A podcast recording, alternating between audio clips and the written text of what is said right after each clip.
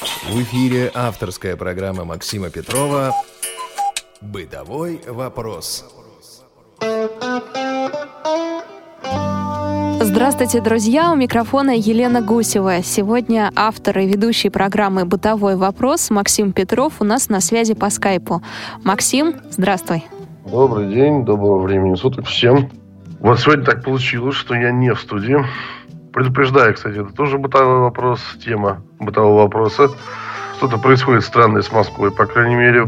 Я заметил очень много во многих местах, на многих станциях метро. Вот только что как будто отбомбились какие-то самолеты, везде скрыто покрытие асфальтовое и очень много-много ям. Ну, к зиме у нас начали ремонтировать воду. В общем, ходить достаточно опасно, практически невозможно, я бы так сказал. Вот, так что будьте аккуратнее в пути и всем в этом смысле удачи. А сегодня мы будем а, вот в таком режиме говорить с вами о настоящей мужской работе, да, о том, как приобрести правильно дрель, а, ну или, по крайней мере, как учесть все необходимые особенности, нюансы а, такого важного в любом хозяйстве инструмента. Как оказалось, это дело непростое, даже в интернете очень много противоречивых источников, которые совершенно по-разному описывают проблему. В чем, собственно, противоречие?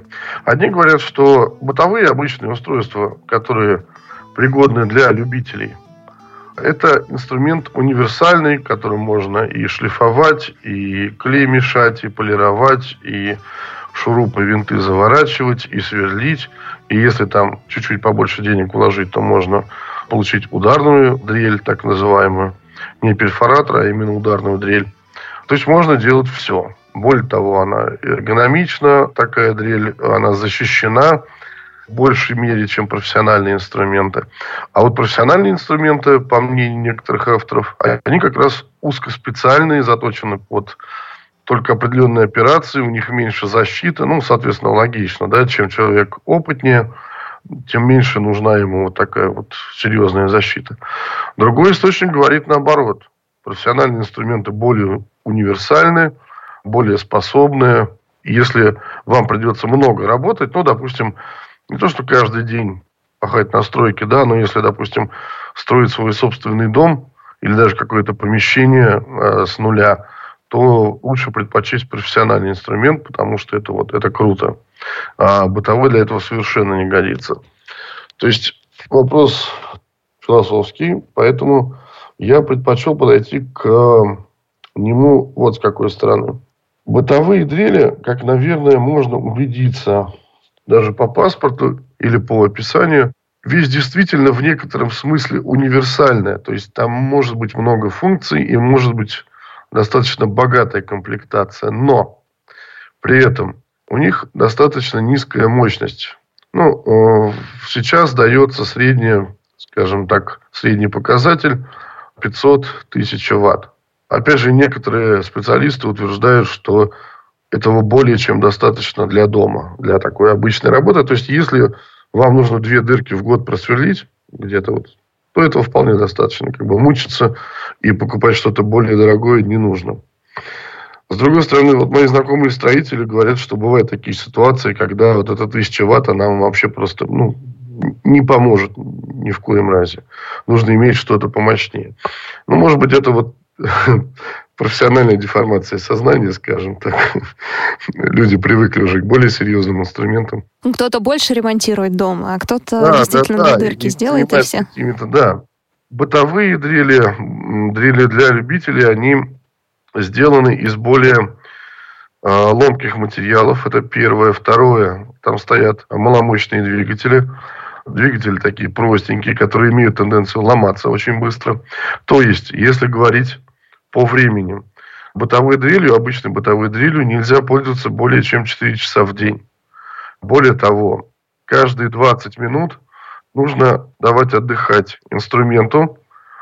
Кроме того, время отдыха должно быть равным в времени работы.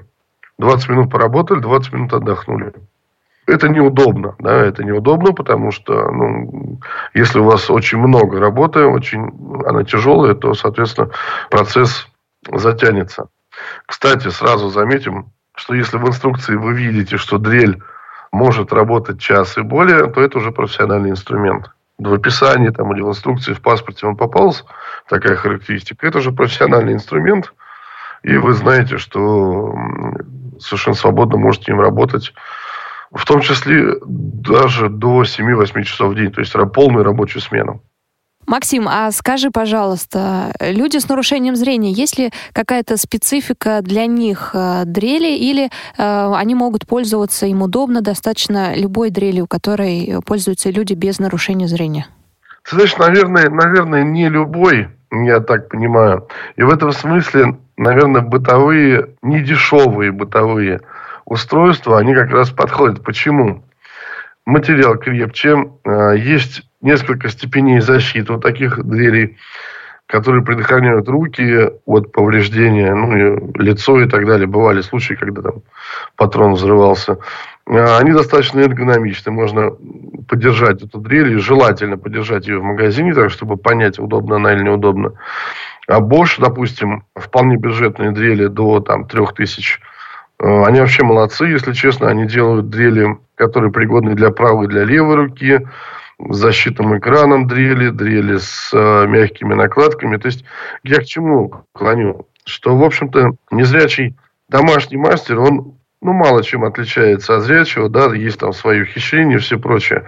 Но, э, как я считаю, мастеру незрячему просто нужно несколько более безопасные инструменты иметь, да, на всякий случай, мало ли, что называется.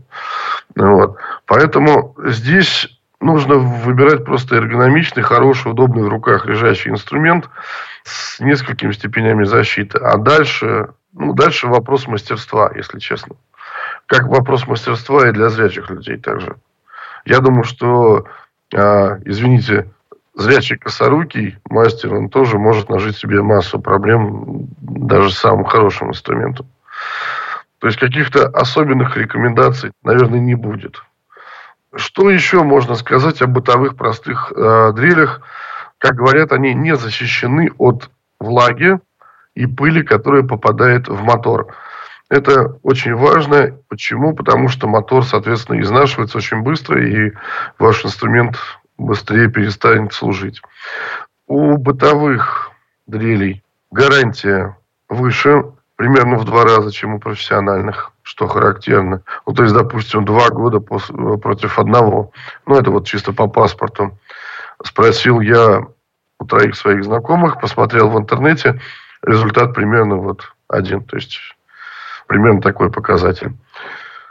С другой стороны, не всегда нам нужно только сверлить. Не всегда нам нужно сверлить в обычных условиях. Не всегда нам нужно шлифовать что-то, полировать, или, допустим, размешивать. Для таких вот процедур нужны более мощные дрели, которые, ну, скажем так, находятся где-то в среднем сегменте между бытовой и профессиональной техникой. Давайте поговорим о том, какие вообще дрели бывают.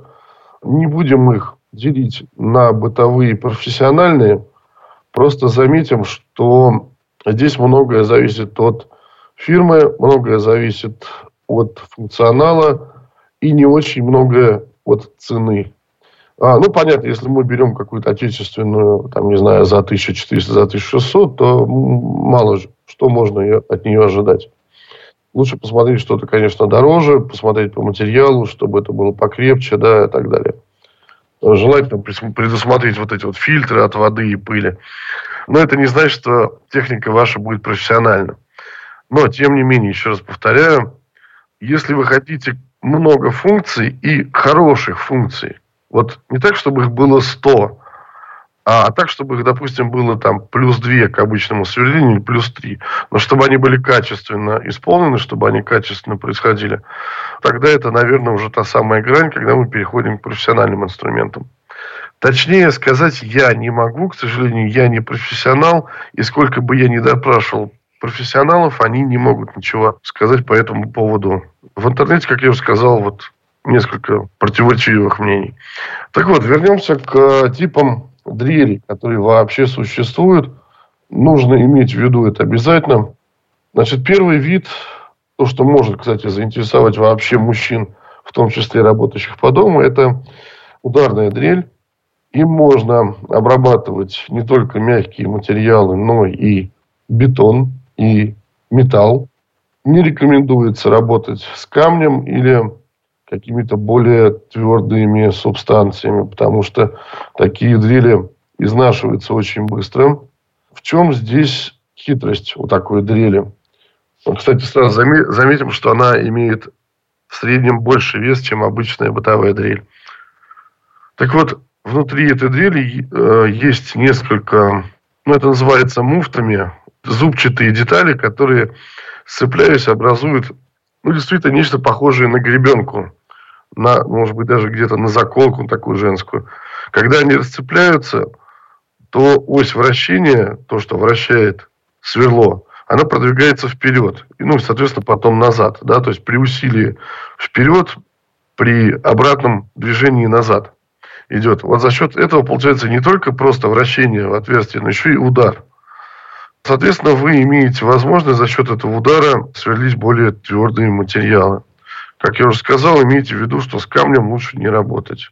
Происходит износ достаточно большой, что, соответственно, вам не понравится, как и дрели. Следующий момент. Дрель шуруповерт. Говорят, два в одном всегда хуже, чем по отдельности. Знаешь, Лен, я на самом деле с тобой согласен.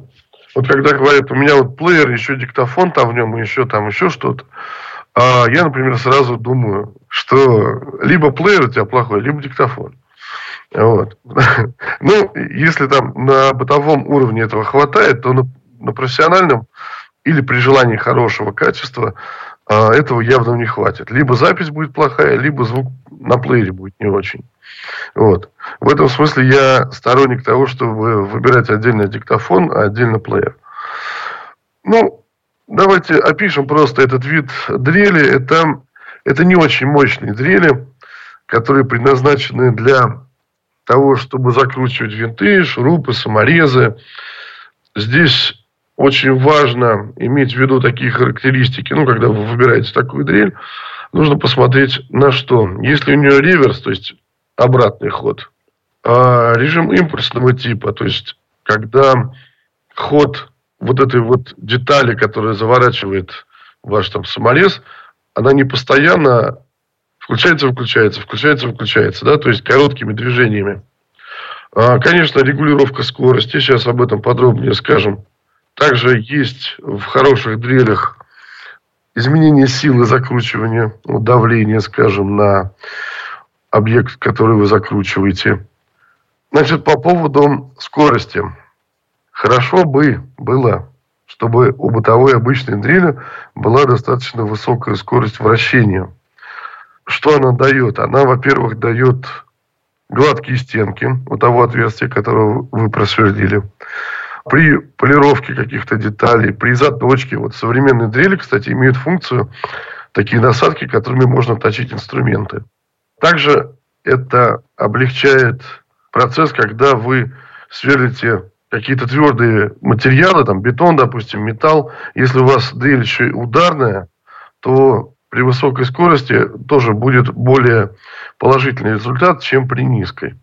Кстати, вот э, забыл сказать, сейчас нужно оговориться обязательно, когда вы берете в руки ударную дрель, когда вы собираетесь ее покупать, имейте в виду такой нюанс, что, вообще говоря, имеет свойство, такая дрель, она имеет свойство расшатываться, потом в конце концов может появиться расшатывание деталей, вот как лучше это сказать, да, расшатывание деталей, тогда отверстие, которое вы сверлите, долбите, оно может быть не очень ровным, да, то есть оно может действительно даже изгибаться, то есть вот могут быть неровности реальные такие, это может быть неудобно.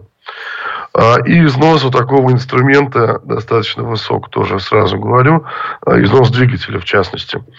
А, вернемся к шуруповертам. Ну, собственно, мы про них практически все проговорили.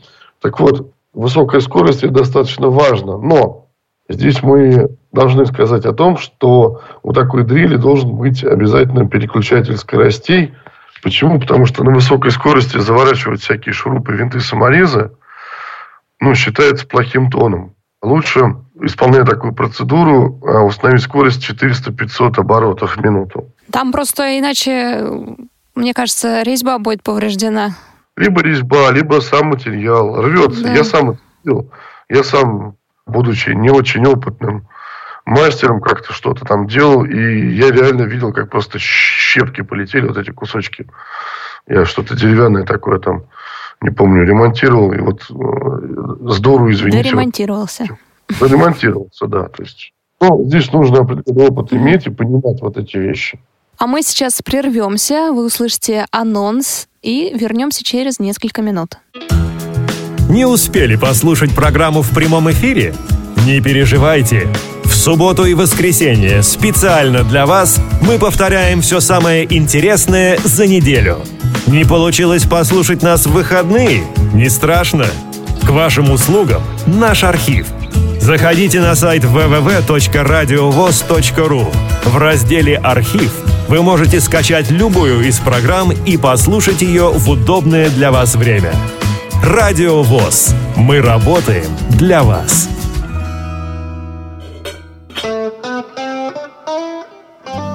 Итак, программа «Бытовой вопрос» продолжается. У микрофона Елена Гусева. У нас на связи ведущий и автор программы Максим Петров. Сегодня рассказываем о том, как же выбрать дрель. Продолжим. Да, продолжим. Мы обсудили уже два типа дрелей и переходим, соответственно, к третьему – угловая дрель. Вот то, что меня даже насмешило, когда я там неделю назад еще смотрел обзоры, я об этом даже не слышал. Значит, ситуация вот какая. Иногда у нас нужно что-то просверлить в очень труднодоступных местах. Поэтому продаются такие специальные дрели, у которых вот эта вращающая, сверляющая часть, она находится перпендикулярно корпусу дрели. Но это вот все равно, что пушка изогнутая, которую можно из-за угла стрелять. Не советуют покупать такие дрели, если вы собираетесь много в углах там что-то сверлить. Почему? Потому что они маломощные, и износ у них очень, очень серьезный. А если уж э, вам приходится этими вещами заниматься, лучше купить обычную дрель просто со специальной насадкой для углового сверления. Дрель-миксер.